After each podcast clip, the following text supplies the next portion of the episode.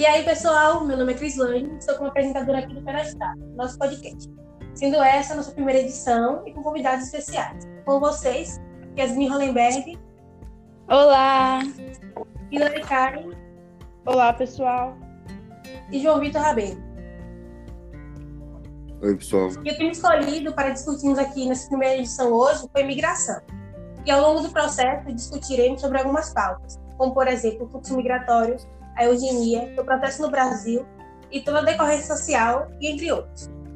A migração, diante de diversas definições, podemos colocá-la como deslocamento populacional de um lugar para o outro. O homem que migra o faz por alguma razão, e muitas vezes a sobrevivência de um determinado grupo social depende desse seu deslocamento para o espaço. As crises políticas, social e econômica mesmo, por exemplo, que vem afetando a Venezuela, colocou a imigração internacional como alternativa de sobrevivência para aproximadamente 2 milhões de venezuelanos, sendo o Brasil um entre os muitos dos destinos imigrantes.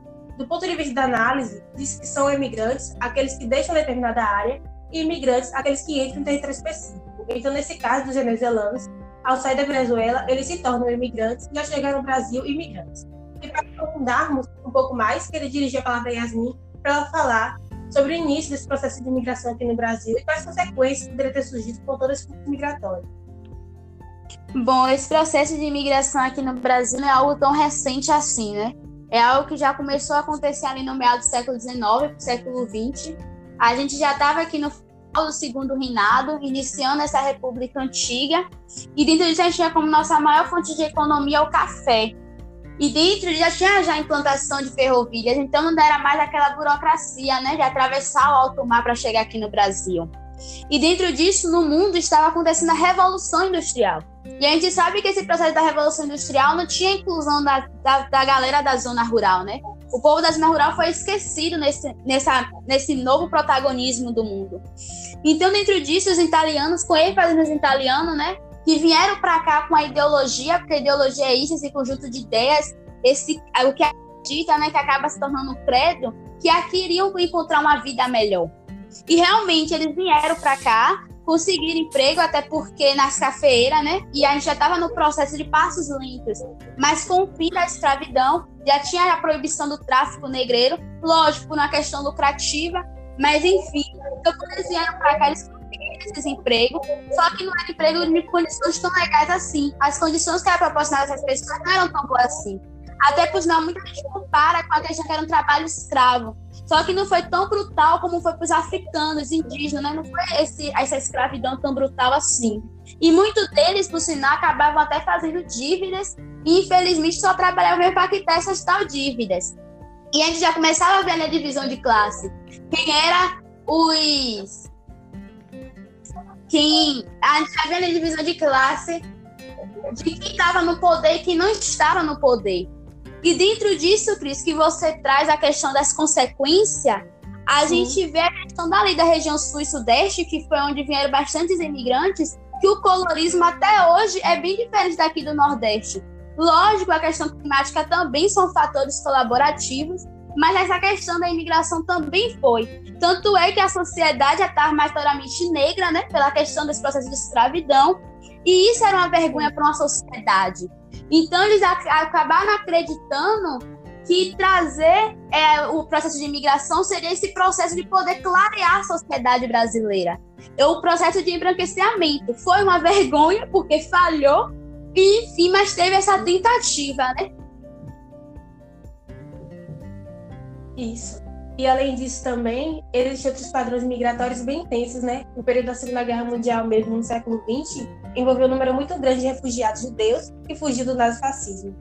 E vale especificar aqui que os, os refugiados estão na, numa categoria de imigração involuntária. São pessoas que, em que razão de diversos temores de perseguição devido à sua raça, nacionalidade, religião, opinião política ou associação a determinado grupo social, encontra-se fora do seu país de origem e que, por conta dos ditos temores, não pode ou não deseja mais ingressar o mesmo. Sim, Crislane, concordo com você. E comentando aqui na fala de Yasmin, a imigração brasileira ela só foi intensa durante a República Velha, que durante a, a, escravatura, ocorrida pouco antes da proclamação do regime republicano, favoreceu a vida de estrangeiros. Só em 1891 que vieram para o Brasil mais de 200 mil imigrantes. Bom, e esse fluxo migratório em massa, ele é até um, um dos fenômenos que mais chamam a atenção de quem lê os noticiários hoje em dia. Podemos assinalar várias causas que fazem com que isso aconteça, como, por exemplo, as naturais, que este motivo leva de imigrantes a, a que se, sejam migrações forçadas, porque é, devido a essas causas como cheias, terremotos, secas e vulcões, a vida, a vida e a sobrevivência das pessoas ficam em risco, pelo que se vê forçados a abandonar seus Sim. locais de residência, como por exemplo a seca que atingiu, que atingiu o Nordeste brasileiro no final do século XIX. E outra causa que podemos citar são os conflitos religiosos, que no caso de grupos sociais que migraram para o local com o qual se identifica, como os muçulmanos que migraram para Meca a fim de facilitar a prática de sua religião. Por outro lado, algumas pessoas também se movimentam forçadamente de um país se forem perseguidas por terem e praticarem uma religião diferente e que está em minoria, como foi no caso dos judeus na Segunda Guerra Mundial, temos também casos políticos que ocorrem com bastante frequência durante crises políticas, guerras, ditaduras, nas quais contingentes políticos migram de forma livre ou forçada para evitar os problemas de seu país. Um exemplo disso que temos atualmente são os refugiados sírios que deixaram, que deixam seu país. E essa questão, né, Hillary, dos refugiados que, que... se contabiliza mais de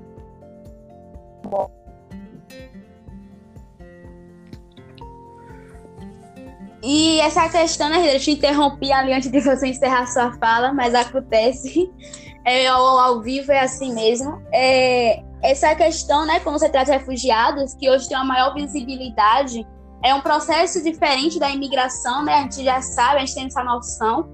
E a gente sabe que as mulheres que são refugiados, a gente, por a gente viver nessa estrutura machista, a gente já sabe do que é uma pressão maior por ser mulher. Então, muitas refugiadas, né, que vêm para cá, porque a gente não está dentro de um casamento, não vêm com a família, vêm carreira solo mesmo, né? Elas tendem a sofrer mais, e muitas delas até relatam desses abusos psicológicos ou até mesmo abusos sexuais. E elas falam que ela já vem fragilizada, porque Sim. a gente sabe que esse processo do refugiado não é um processo fácil, né? Até porque você sai da sua nação para vir encontrar, vir encontrar algo em outro país. E a gente sabe que, que tem muitas pessoas que têm esse preconceito em achar que o refugiado vai ocupar o seu espaço de cidadão brasileiro. Então já enfrenta esse tal preconceito e ainda por ser mulher ainda sofre um pouco mais. Então a gente já sabe desse problema estrutural, né?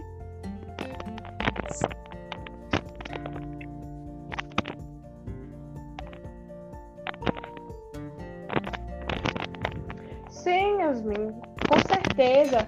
E ademais, outra questão política que podemos citar, que foi no caso de Getúlio Vargas, no governo de Vargas, que colocou em prática a política migratória e também decidiu diretamente do desembarque e alguns processos de serviço de visto, que selecionava os imigrantes não só rejeitando judeus, mas também orientais, negros. Na época foi uma extrema posição radical de Vargas, que vinha atrelada a uma prática orientada para a no modelo ideal de migrante. Ainda tendo como critérios elementos étnicos biológicos e um critério seletivo, a cobertura da mentalidade racista que contou por várias décadas. E é importante ressaltar aqui que o objetivo de tudo isso ainda era selecionar os imigrantes de modo a contribuir para a melhor formação da população brasileira. A eugenia, que foi conquistando espaço entre as elites e debatia que pensavam sobre a questão migratória interpretada como problema naquela época, era um processo de branqueamento por parte do governo. Isso facilitava a imigração de pessoas brancas, elegeu os portugueses, mas também os suecos como imigrantes ideais, e o discurso racista ainda reunia atributos que, no seu conjunto, transformavam essas minorias em seres indesejáveis, indigestos, como eles diziam. Em particular, não interessava ao Brasil receber os judeus, ciganos, negros, Sim, porque, segundo as autoridades brasileiras da época, eles colocavam em risco o processo de construção da raça e da brasilidade. Sim, e eles, esses imigrantes, né, eles vinham com a promessa de uma vida melhor na área urbana. No entanto, nem sempre corresponde à realidade. Muitas vezes, o imigrante acaba nas periferias das cidades, vivendo em condições precárias, e essa numerosa e descontrolada migração está acompanhada, sim, de problemas sociais, como a marginalização de parte dos recém-chegados às cidades, e que sem trabalho também não conseguem voltar para o campo, engrossando as fileiras, sim, de desempregados. Exatamente. Muitos dos indivíduos começam com todo esse processo de imigração, assegurando-se seu horizonte, sua vida, passa a ser aquele mundo deslumbrado do cinema, da TV, gerações, e finalmente uma expectativa de vida melhor, só que não passa de um objetivo da indústria cultural de lucro e manutenção do pensamento dominante. Uma manipulação em massa em que precisa estar preso dentro dessa ideologia. Sim.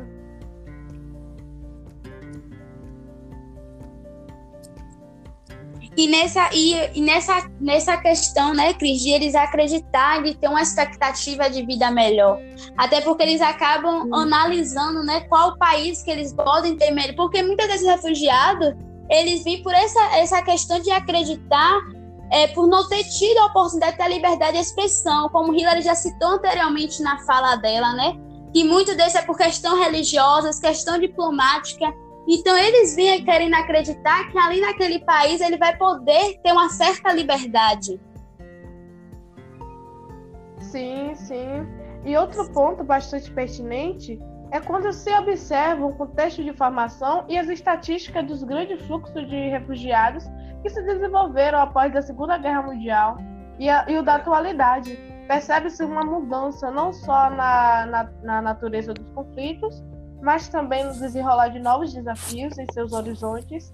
E esses desafios eles são compreendidos a partir de uma multiplicidade de fatores que tornam sua origem complexa e dinamizam sua velocidade de formação, tendo como principais motores propulsores a globalização e os conflitos pós-Guerra Fria, né? E a Guerra Fria de fato impulsionou as pesquisas tecnológicas. Os avanços promovidos por essa revolução técnica, científica e informacional acarretaram uma maior expansão no sistema capitalista pelo mundo. Sendo assim, ampliou o fluxo migratório em massa, pois as pessoas que viviam em países subdesenvolvidos, no caso, migraram para países em grande desenvolvimento socioeconômico, pois eles queriam assegurar nos outros locais um melhor nível de vida, onde os salários são mais elevados e onde a assistência social né, é mais eficaz. Isso. E uma curiosidade que eu acho interessante trazer aqui é que nesse período de Guerra Fria, grandes manifestações artísticas e culturais fortaleceram-se ao redor do mundo. Nesse período foram criados super-heróis que pudessem transmitir um sentimento de esperança para a população.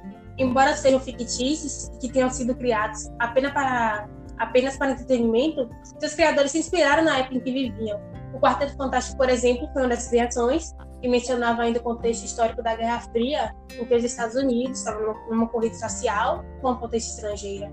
Então, então tra traz todo esse contexto né, da Guerra Fria. E essa questão, né, Cris, quando você traz, porque querendo na Guerra Fria, foi essa disputa entre socialismo e capitalismo, e é uma questão econômica, e a gente trazendo a questão da economia nesse processo de imigração, a gente entende até que muitas pessoas que é imigrante, eles vêm com essa expectativa de mudar o seu status econômico, né? O seu status de, de tal situação de crise. Então, dentro disso, é muito importante também o IDH de um país estar elevado, porque isso são critérios dentro do IDH, né? Que tem critérios de expectativas de vida. Então, tudo isso é muito interferente naquele olhar do imigrante, né? Que ele não vai, ele não vai sair de um país que crise para em outro país que esteja em crise. Então, eles olham muito essa questão do IDH, posso dizer de uma forma assim, não tão criteriosa no olhar deles, né? Mas porque a gente sabe que a gente só passa a entender a estrutura de um país que não está vivendo lá. Mas é sim favorável que o IDH de um país esteja elevado. Até porque o imigrante ele vai para o país querendo que mudar a sua vida, né? Que é ali que vai melhorar a sua vida. E o refugiado vendo que ali ele vai encontrar o refúgio, que ali ele vai encontrar uma certa paz. Então é importante a questão do IDH, essa questão econômica do país. E surge aquela dúvida, né? E se esses países se beneficiam com a entrada dessas pessoas? Sim, Crislane. Em pa... Eles se beneficiam sim. Porque, tipo assim, por exemplo, em países como a Suíça, onde há políticas de integração, os imigrantes eles pagam mais impostos do que Nesse caso, o aumento líquido da arrecadação chega até 2% do PIB. E esses dados eles são apontados pela OCDE, que é a Organização para a Cooperação e Desenvolvimento Econômico. E também outro estudo que vai na mesma linha é, é uma onda migratória proporcional a 1% da população local resultaria em ganhos econômicos de até 4,35% no PIB de per capita, né? A, a esse local após uma década. E além disso, há outras vantagens, né, Hillary? Para o país de destino de ser imigrante, por exemplo, houve aumento da disponibilidade da mão de obra, rejuvenescimento da população, que se revela numa maior capacidade empreendedora. Houve também um aumento da taxa de natalidade, porque por conta da chegada Sim. da população em idade de procriar, entre vários outros. Mas, claro, que junto a ela veio suas consequências, né, tanto para seu país de origem quanto para o de destino.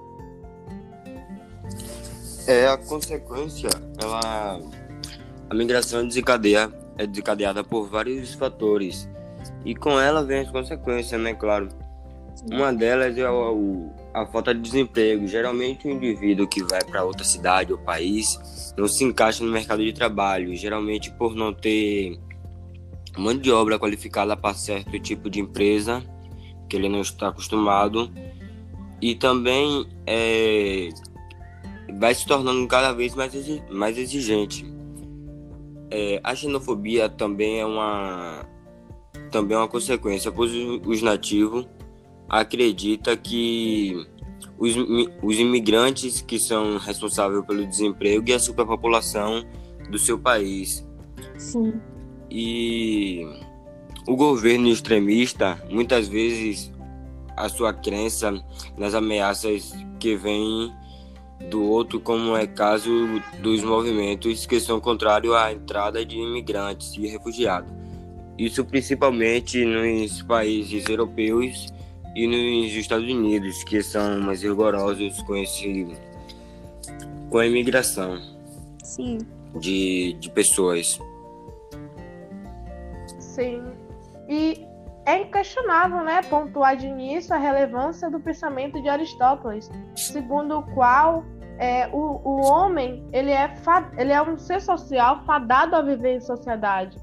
Nesse viés, são vários os fatores responsáveis pelas práticas xenofóbicas, né, que contrariam, que contrariarem, né, o etnos aristotélico da sociabilidade do ser humano. A princípio, na Idade Média, ele assistiu à perseguição de refugiados puritanos pela Igreja Católica, com efeito após refugiarem da Guerra das Duas Rosas se, e estabelecerem uns, em solos dominados por católicos puritanos, os puritanos foram massacrados. E diante dessa recusa de conversão do, ao catolicismo, e ademais, no território brasileiro, onde encontrou-se Getúlio Vargas, cuja atitude xenofóbica se dirige não apenas aos judeus imigrantes na Alemanha, mas também a todo indivíduo socialista refugiado. Sim, exatamente, Hila. Muito obrigada, viu? Yasmin e João Vitor também meus agradecimentos. Então, acho que por hoje é só, Nada. pessoal.